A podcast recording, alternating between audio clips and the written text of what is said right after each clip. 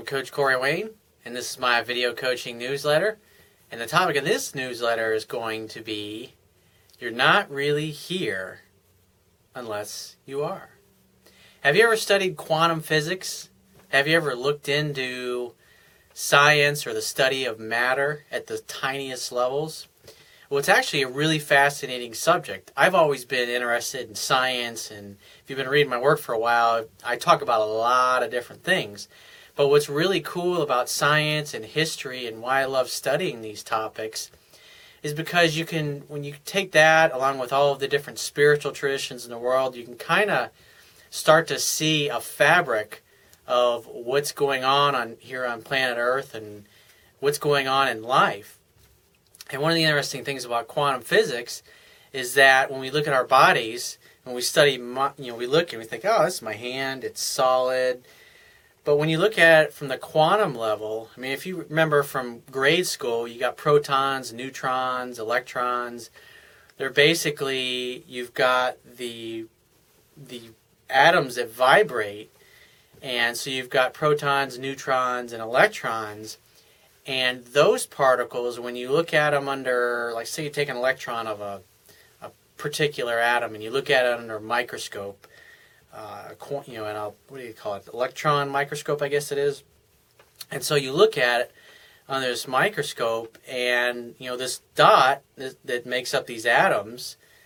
There's a, is actually made up of even smaller particles, and these particles, this is called quantum physics, which is the study of matter at the tiniest level. And the interesting thing about quantum physics and quantum particles, or quarks as they say, are these particles blink into and out of existence 60 million times a second. So, this hand of yours that you think is solid from a scientific level really is just blinking into and out of existence 60 million times a second. So, you could say, I'm not really here unless I am. And when you start studying and, and looking at studying of consciousness and look at some of the indigenous tribes around the world and the different prophecies, like the Maya prophecies, the Hopi prophecies. I mean, there's some really fascinating stuff out there, and what's really cool is the History Channel is starting to get a lot of the stuff out there that you normally you didn't hear about this stuff growing up in grade school. And I mean, when like uh, the History Channel did a series called Ancient Aliens, where they basically, I think it was like a mini series. It was, um, I think, like 20 episodes. And what they did is they studied indigenous culture, history, ancient writings, writings that are thousands of years old that predate Christianity, uh, Islam, all of the spiritual traditions. And what's interesting, like if you've ever studied uh, Zecharia Sitchin or any of his work, this guy spent his life studying the clay tablets with the cuneiform that came from, I guess, over the area, you know, the where Iran is, over in that area. And there's he spent his life um, basically interpreting and translating 26,000 different clay tablets that were written in cuneiform. And what's really mind bending is a lot of these things basically talk about ancient aliens basically came to Earth and genetically modified human beings, and that we're basically some kind of hybrid race, and that actually the human body is, and these things are like five, six thousand years old. There's 26,000 of them that this guy spent his life. He's written dozens of books on it anyways, these alien beings basically came and they inter- they I guess modified or genetically modified us, and because the humanoid form I guess apparently is is pretty spread throughout the galaxy. And what's fascinating is, you know, they talk about ancient aliens. I mean, when you look at the Maya, these you know Egypt, I mean, all over the world, monuments and stone structures that are thousands of years old. Many of these things are so old that we don't even know who made them. I mean, there was a, I think I talked about in an earlier article. There was a discovery made over in uh, where the heck was it? It was somewhere in the. It was in Turkey, and there was this sheep herder is walking in the middle of the freaking desert, and he sees something you know sticking out of the ground or whatever, and he goes over and and basically there's some big piece of stone or whatever. And so, make a long story short, he tells the authorities, they go out there and they start digging it up, and there's these giant columns that that they've dated the site to over 13,000 years ago. They have no idea who built it. There's all kinds of carvings and um, stuff and on the uh, on these structures, and these big giant beams of stone weigh like thousands and thousands of tons. And there's absolutely no way that you know even today we couldn't. We'd be very challenged to move some of this stuff with even our heaviest lifting equipment. So how did people 13,000 years ago? move this stuff. I mean, when you look at the Quran, the Quran says I think we, human history only goes back like three thousand years. But over in the middle, I mean, you got cuneiform, you got this lang. I mean, this stuff is like five, six thousand years old. Some of this stuff is ten and fifteen thousand years old. They're even saying the pyramids, they think, or like the the Sphinx itself is like twenty six thousand years old. And so there's always history is you know when we look at ancient history, it's like what we learned growing up, and now what we're starting to understand about our world and our planet and what's going on. And, and now you got the Maya and the Hopi, which people are like, you know, what's the Maya, the 2012 thing? Isn't the world going to end in 2012? Well, what it is, it's just basically their calendar. Their, and their calendar basically tracks the, I guess, the orbit, if you will, of, of our galaxy as it travels throughout the universe. It's, it goes in like an elliptical pattern. And so basically, what they're saying is that we go through a part of the galaxy to where basically people in this area, this realm, whatever you want to call it, we lose our consciousness. We lose our connection to our own divinity. I mean, you look at things like Deepak Chopra says that we're the eyes of the universe looking at itself. And when you study every spiritual tradition and it talks about the oneness of all life and how we're all interconnected. I mean, there's a quote I put on here by Max Planck. I mean, this was like almost 100 years ago that scientists understood the nature of reality and we're just now starting to, to learn about this stuff. I mean, you got former astronauts going on TV, going on CNN, like Dr. Edgar Mitchell, who was the sixth man to walk on the moon. He spent more time on the moon than any of the other astronauts. He actually grew up in Roswell, New Mexico, and probably was what stimulated him to get in the space program later when he when he grew up if you've ever heard of the Roswell incident, where there was a, a crashed alien disc that crashed there in 1947, he was in that town. He, he grew up there. He everybody knew everybody in that town, and even though the military came in and clamped down everything, everybody was talking about it, and they talked about it for years, and all knew what was going on. And, and basically, with the U.S. government and the rest of some of these governments around the world started studying this alien phenomenon because basically after they exploded the nuclear bomb, all kinds of lights and, and spacecraft were showing up in our atmosphere. And so they started studying it. And what they, realized is there's best, basically interdimensional, all thousands of different extraterrestrial races coming into and out of our, our atmosphere. And what the military realizes is if ET wanted to come down here and kick our ass, that there is absolutely nothing they could do about it to protect us.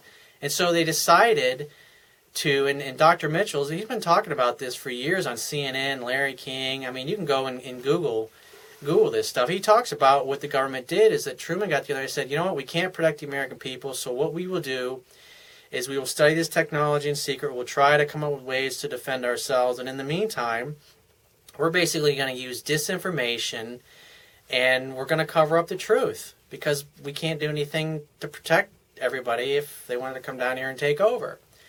And so this is, I mean, this is like crazy stuff that's been going on. And so we basically have this stuff that was, you know, still existing today to where this technology, and you can read the, you know, there's a book by uh, General uh, Corso. I read this thing in the 90s where he was the guy that took charge of this crash disk in Roswell and was basically in charge of trying to back engineer it. And so he sorted up the parts and sent it to different defense contractors.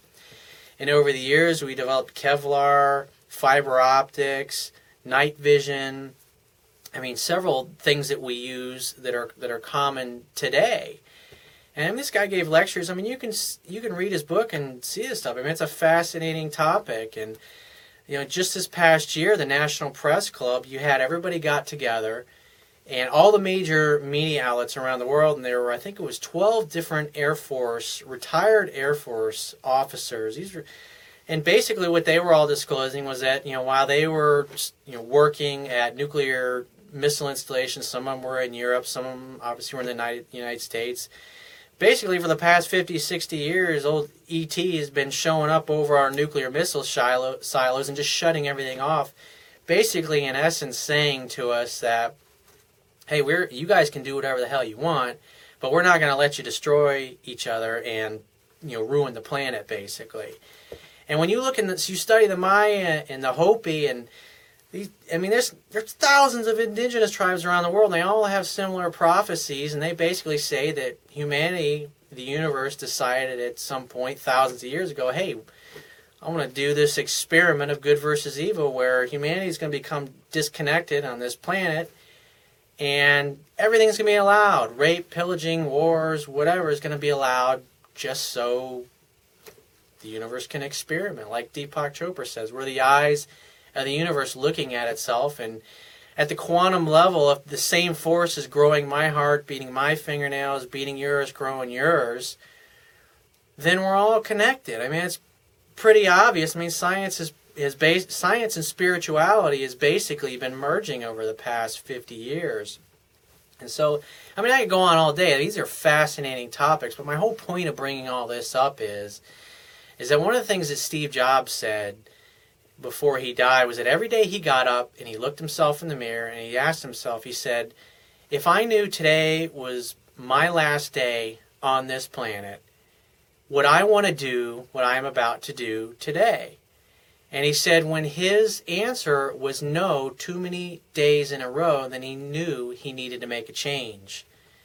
And so he did. And so my point is, is get off your fucking ass, put your balls in the chopping block, and go for what you want in life because you're only here for a certain set period of time. It's like Wayne Dyer says. He says you're born and you show up from an infinite source.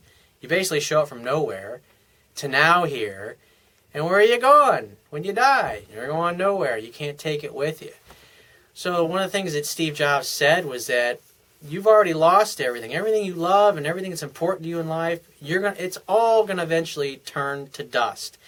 And if you're worried about what other people think about you or what they're going to, you know, they think you may look foolish, it doesn't matter because everyone and everything in this world is going to turn to dust. So you might as well get off your ass and get into the game of life and start living and enjoying and pursue your passion. Follow your curiosity, follow your heart, follow your intuition. Go after the things that you have a passion for, even if right now you're not working in a job that you really want to be working at. Get out there, get in the game, turn off your fucking TV, start reading and learning about things, start studying history and learn what's going on in the world and get excited about something. If you get excited about something, you get excited about your life, it's going to be a lot easier to become more successful with women. So if you find the if you appreciate the value of the information in this message, you can show your appreciation by clicking on the Wibiya toolbar at the bottom of your screen and clicking the PayPal donate button and donate any amount that you feel is equal to the value of the information in this message. At the very least, please share this page with all your friends and family by clicking any one of the social network sharing buttons on the Wibiya toolbar. If you've got a question or a topic that you'd like for me to cover in a future video newsletter, just click the Contact Me tab on the left hand side of your screen and send me a detailed email and give me several days to get back to you. And if you'd like to sign up for a paid phone coaching session with me personally, just click the products tab at the top of your screen and follow the instructions for booking a paid phone session with yours truly. And I will talk to you soon.